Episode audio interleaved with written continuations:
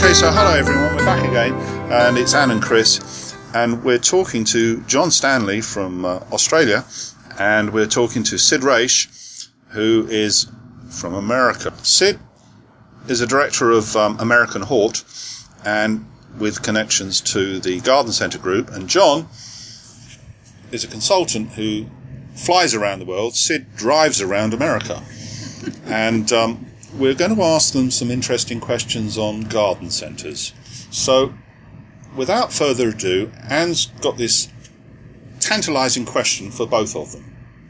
If I were to open a garden center today, what would be your uh, recommendation and your ideas in terms of what the trends are right now for independent garden centers? where it's going. Is this a good idea? Is it a bad idea? What would you include? What would you not include? Because typically, an independent garden center has a little bit of everything. Um, the focus is plant material, and, and then they'll have probably landscaping services and perhaps some add-ons of pottery and such, and maybe some pharmaceuticals, plant pharmaceuticals. But is the traditional way the way to go? What do you see happening? What's the growing trend? in independent garden centers? That's a long question. Can we break that into two yeah, questions? You can, Start you can with do, yeah, you the can. first part, and I'll, I'll, there's one word answer. Don't. Don't. Don't. Uh, don't open or start a garden center. A garden center is not what you want to do for the future. You want to create a retail experience for the consumer that is built around the garden, but is not a place to go for everything that you could want related to the garden. Uh, the, the big picture is that we want people to come to experience the garden in a different way than what we're used to seeing. And a, a good way to think of that, I wrote down the word accessible. Accessible. You know, the garden should be perhaps the most accessible thing to us in our lives. It really should. It, it's around us. You know, it's out there. All we have to do is go out and, and get involved in it. And when you say the garden, you mean The room outside. you can mean space. your lawn, you can mean your vegetable garden, you can mean your flower garden, you mean whatever's growing, pretty much. Wherever plants can be experienced, and it could be indoors too. There's an indoor gardening, there are house plants, and those types of things that you can be involved with. And you know, it's as easy as getting one. Reach out and touch it. Walk outside the door, and even if it's a weed, a dandelion is food. Can I So- just follow this through? That Anna Ball, who is one of the gurus of the industry, and Anna now is um, a, a rather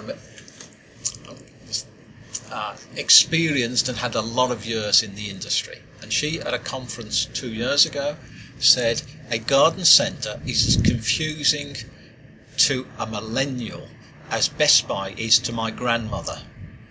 So just to follow that through, we have set up garden centres to confuse the consumer of today. And we put too much stuff in there, and I'm with Sid. They look more like a supermarket than an enjoyable experience, or a lot of them. Yeah, the, gar- the garden center was sort of an accidental success in a way. It was a result and a byproduct of the population boom, of the baby boomers. So we had millions of homes built all across America. Suburbia popped up, and what happened? Well, we needed lawns and trees and shrubs and things to basically create a com- uh, something other than just dirt. So that's where the that whole concept really arose out of. And uh, it's not that it's a bad thing, but the, the fact is that actually a relatively low percentage of baby boomers ever did anything with gardening. We missed the majority, actually. So if, when we look forward, let's be inclusive. Let's include everyone. This is an accessible thing. Um, it's free to most people, and it's just a matter of desire. And it's also inexpensive if you do buy something. I mean, in comparison to other things that we do, the cost of a hamburger at a fast food joint is much more expensive than the cost of a plant at a wherever you can buy it. So it's quite a bit different than um, in the future, I think if we look at it in terms of this is just part of who people are, there's a people plant connection that's natural and built in. We're born this way. There's not a person on earth living or breathing that doesn't have some degree of spring fever when spring rolls around. You know, we feel fall in the air. This is all part of the experience of nature and plants. So it's part of us and it's accessible to everyone. How can we make that available to everybody? How can we enable them uh, through that? Can we put this in perspective? That the four of us are going out for a meal tonight. We will sp- spend more money tonight than the average American spends on their garden in a year. And we're not going for an expensive meal. No. That puts it in perspective. It so, does. although we're putting all this desire stuff together, let's put it in financial perspective. But We'll spend more to restaurant tonight. So, so that leads me to another interesting question, and and it goes back to the um, eating vegetables at the right times of the year. And, and if you think about it, we've got a completely clear sky tonight, so we're getting lots of vitamin D, which we wouldn't be getting in our box indoors, or in our box in our air conditioned car, or our box in the uh, big box that we wander around. And so it's more than just an experience of gardening, it's actually a healthy pursuit of, of how we should be living. And so what we're really saying is that you're cha- you want to change back to a healthy living experience, which Yes. would include food. So we've got to include. We, we our very first interview was with a lady who um, grows hundreds of uh, vegetables within in amongst her, her landscape here in town, and it was exquisite, wasn't It It was. It was lovely. and I think that somehow we have to educate people in that way, and that may be what the garden centre needs to do. It needs to lay out a trail around itself that gives people that experience and shows them that it's easy to do. I think one of the problems is we've got to talk the language of the consumer. Sue and myself went to a garden centre this afternoon, and I said to Sue, "What's that?" Because it's a, it was a growing media, and on big print it said acidified. Now I have no idea what that means, and I'm a horticulturalist. Quite. So what does my 35-year-old consumer think that is? So education is about solutions, ideas, and inspiration, not technical language. Absolutely. Yeah, people have a natural curiosity. I mean, we all do. And they have a natural curiosity about plants just the same as they do about technology. You know how easy it is for a kid to get turned on by a computer or a video game? Well, they will get turned on about plants and outdoor experiences just as easily if we don't make it seem so difficult. You know, when we introduce complicated words and and uh, processes and make them try and figure out what acidified means. Do you remember um, Peggy and um, Oh yeah, that's exactly what and I just and, thought of. and the kids just went wild over the radishes. It was, but the problem w- that they were having was that the growing season for them was, and they were in Tennessee, was from January to May, and then the the schools broke up. So there's a huge void of stuff that they're going to forget. And what we have to try and do then is find a way of continuing that all year round. Yes. I agree in some ways and disagree with others. We all know what the weather can be like in this part of the world in January and February. Oh yes, So when you say all the year round, I'd rather we did a brilliant job from spring through summer, fall to inspire the consumer. And yes, when we go into Christmas, I think yeah, as an industry, we, we're not providing an, or should provide an all year round experience because I don't think that consumer wants it in January. I should I don't know if Sid agrees with me. but if you're in the. Caribbean, you could do it. oh yeah, if I was in the Caribbean, I, yeah, that's a different experience. I, I, I agree. It's a natural process. People in the spring, they naturally want to get outdoors Yeah. and do things. So that's the natural time to introduce them and, and just make it accessible and available and welcoming and help, help them to understand it's more than just plants. It's more than just flowers. It's more than just vegetables. It's a, it's a total mind, body, environmental experience. Hmm. And where I would maybe say, okay, John, how about we adjust it this way? Accessibility is everything. Where do we spend the most of our time?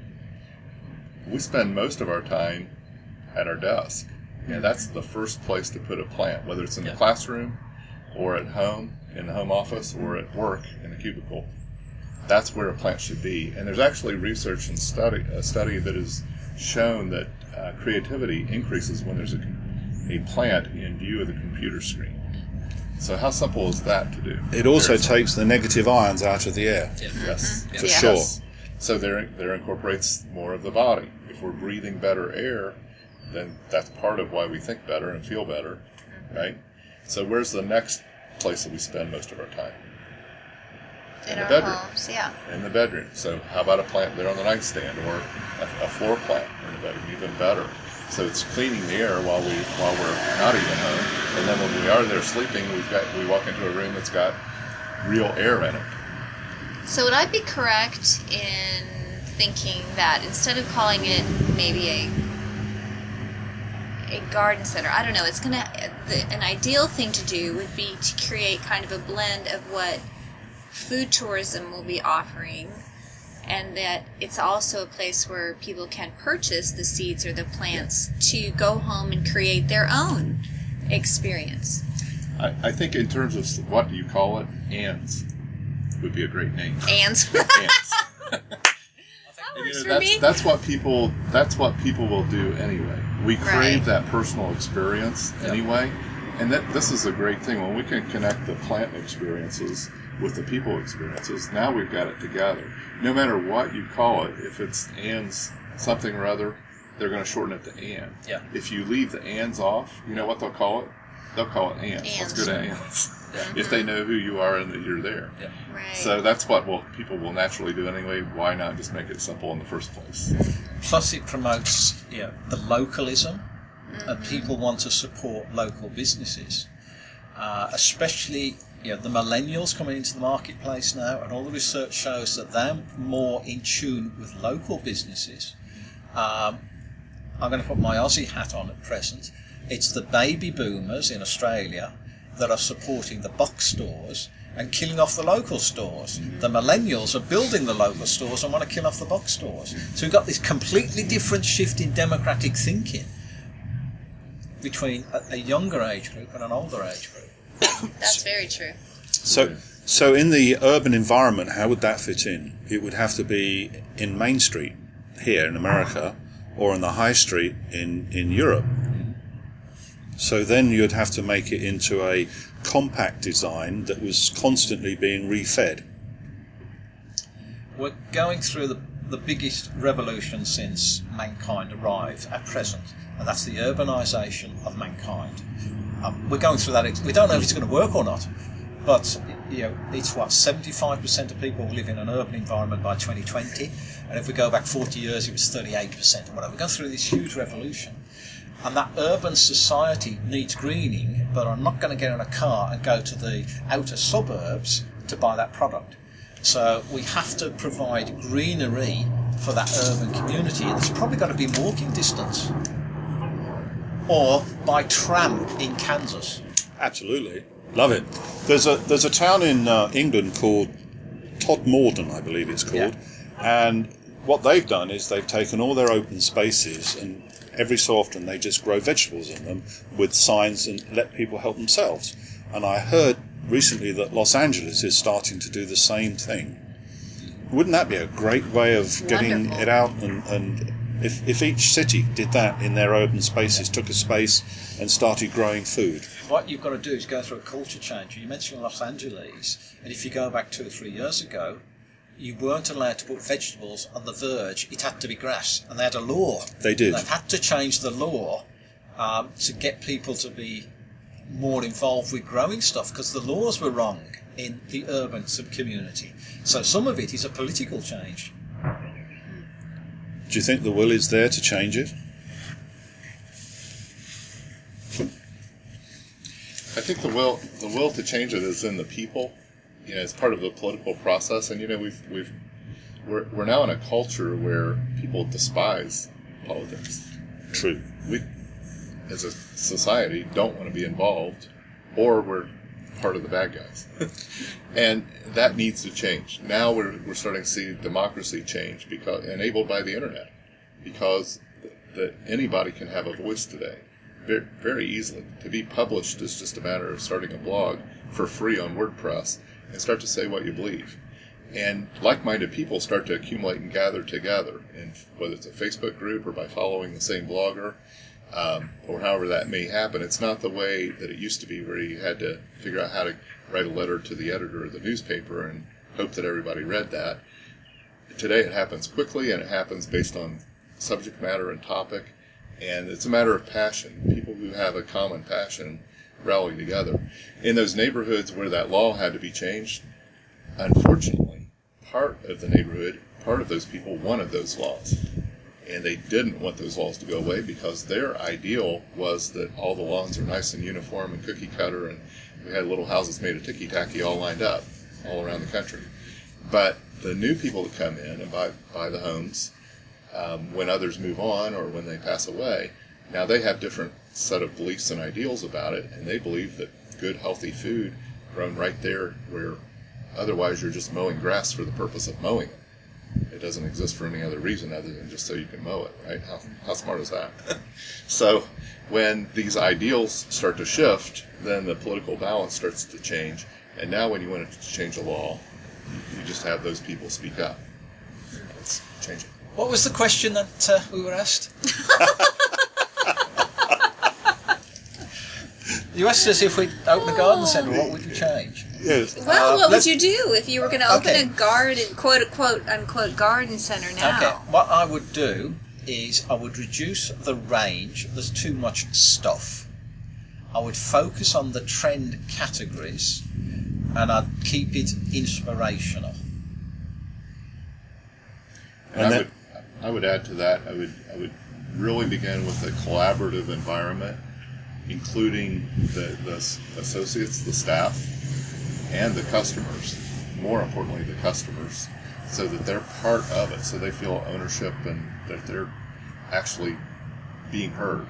They're being uh, given a situation where they want to be heard. Their their involvement's encouraged. So it's a community. That's the core of, of any small business but especially I think this garden center that we're talking about of the future. It's no longer called a garden center. And I like the community thought of it because you can bring so many aspects into it then. I mean, it's not just a place where you show up because it opened at 8 and it closes at 5 and you go in to run in and get what you want and you run out. No, it'd probably be a place where you want to run in and have a cup of coffee with your friends and Grow some vegetables. walk around and, yeah, see what's learn growing. how to cook. Yeah, Well, get educated. I yeah. want to take it a bit further. One of my clients is Erwin Meier in Switzerland. And Erwin asked his customer base what they, what they wanted in the garden centre.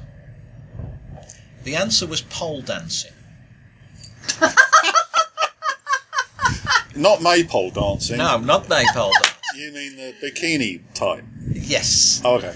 And it was interesting that the women were saying we need somewhere safe because it's a health activity. And we want a safe space on a, I think it was on a Tuesday evening, to do pole dancing. It's the only garden centre I know where you can buy plants after pole dancing. You, But oh My goodness. the question is that the, the, the can you imagine that in Kansas? Yes, city. Well, that's the challenge. If you listen to your, your consumer, you may not get the answer you You're want. expecting. yeah. Right. But it's the answer the community wants, and that's the important message that Erwin's learned from that experience. That's very So did they do it? Oh yeah, they do it every Tuesday. Are you going? Where is it? Just outside of Zurich. Oh, I need But get that's the important ticket. issue that we think the answer is going to be, "I want to be a better gardener," Right. and it may not be. This was on, "We want a safe place um, for pole dancing." Wow. Now, of course, a lot of business people say that's not my scene. Another Erwin is saying if that's what my customers and my community want, and I've got the space, we can do that. So, really, what you're saying there is that um, depending on the demographics of the people, is what they're like to be is like to be different. Yeah.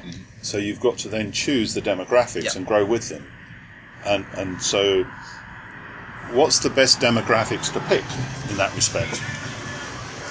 Well, the biggest spender in the garden segment is a 35-year-old woman. Fascinating. How many children do they have?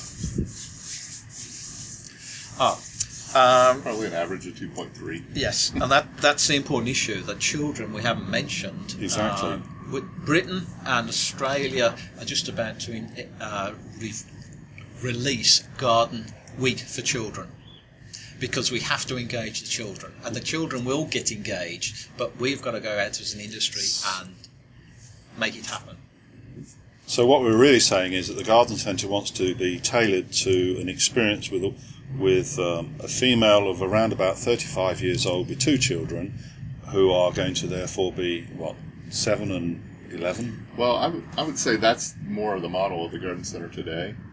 But the, the place we're talking about of the future, just pick a place and whoever lives around it, that's your customer Exactly. base. That's, That's your your- yeah. that's your demographic. It may be quite a bit different. Yeah. And actually, you know, where the garden center is today, do you know what the population around the garden center is? It's not the, the woman. It's the woman and her spouse Yeah. and her kids. Yeah. Um, so it's quite a bit different than who you actually see in the stores. Well, it's the placement of where they are, isn't it, at the Yeah. moment? And, yes. And so do and- yeah. Yeah, but the the men have, uh, have, have they're not immune to gardening. They're not immune to spring fever. They're not disinterested. It just hasn't been an environment that was created that invited them in and got them to Yeah. experience it. Now, uh, a great example of changing this is down in Wichita. There's Johnson's uh, has three three stores, and they're um, they built a component of their business that's supplying people who want to brew beer and wine and who want to grow hops and those kind of things, all that that are associated to that. And they've developed a clientele for that. So those events draw men more than women, actually. So the solution is simple. You have to go to Sweden and get the Husqvarna automatic mower that's solar powered and stick it in the garden, and then the men are going to come off their machines that they sit on. to watch the women do the pole dance. Exactly. I followed you. And I spill- knew where you were going. and, and then have a Starbucks so I can spill coffee on myself. exactly. And you know, th- that, I'm glad you brought that up. A key thing here is, uh, what the coffee The or garden- the, the, yeah, the, the the Anne's place. Anne doesn't necessarily want to or have to do all of these things uh, at all, but if you're co-located, think of think of the way that a, that a town emerged in the first place. Yeah. You had the baker, the shoe store, the candlestick maker, and so on. The dry cleaner, all all down Main Street or High Street, and that's the way we really should think. We should co-locate with Absolutely. like-minded people and create this commu- collaborative community. And I think we, as an industry, we've got to change mindset. You know, we'd say as industry people, we've got to train people to prune roses. The top-selling garden book last year was The Drunken Botanist, Got it? and the top workshop in gardening in Australia at present is Eat Your Weeds. No one wants to prune roses. Drunken Botanist was the top-selling book. Back to the beer. Eat Your Weeds. Back to food tourism Right. not pruning roses. So we've got to have a mindset change within the industry for your garden centre that you're going to develop.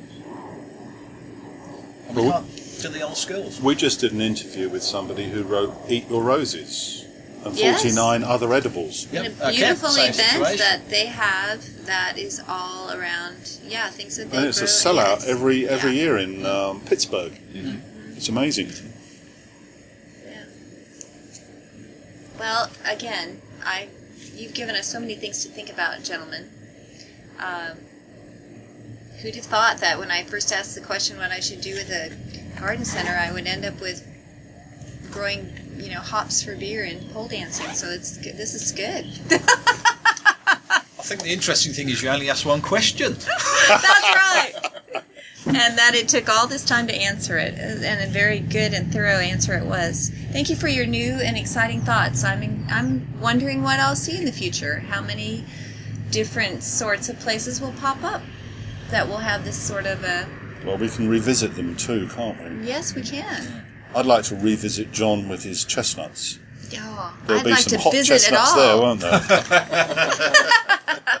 Well, thank you, gentlemen. And again, Sid, uh, if anybody wants to reach out and, and get in touch with you, get some more information about your experiences, is there a way that they can do that? Is there an email address or a site that you have that?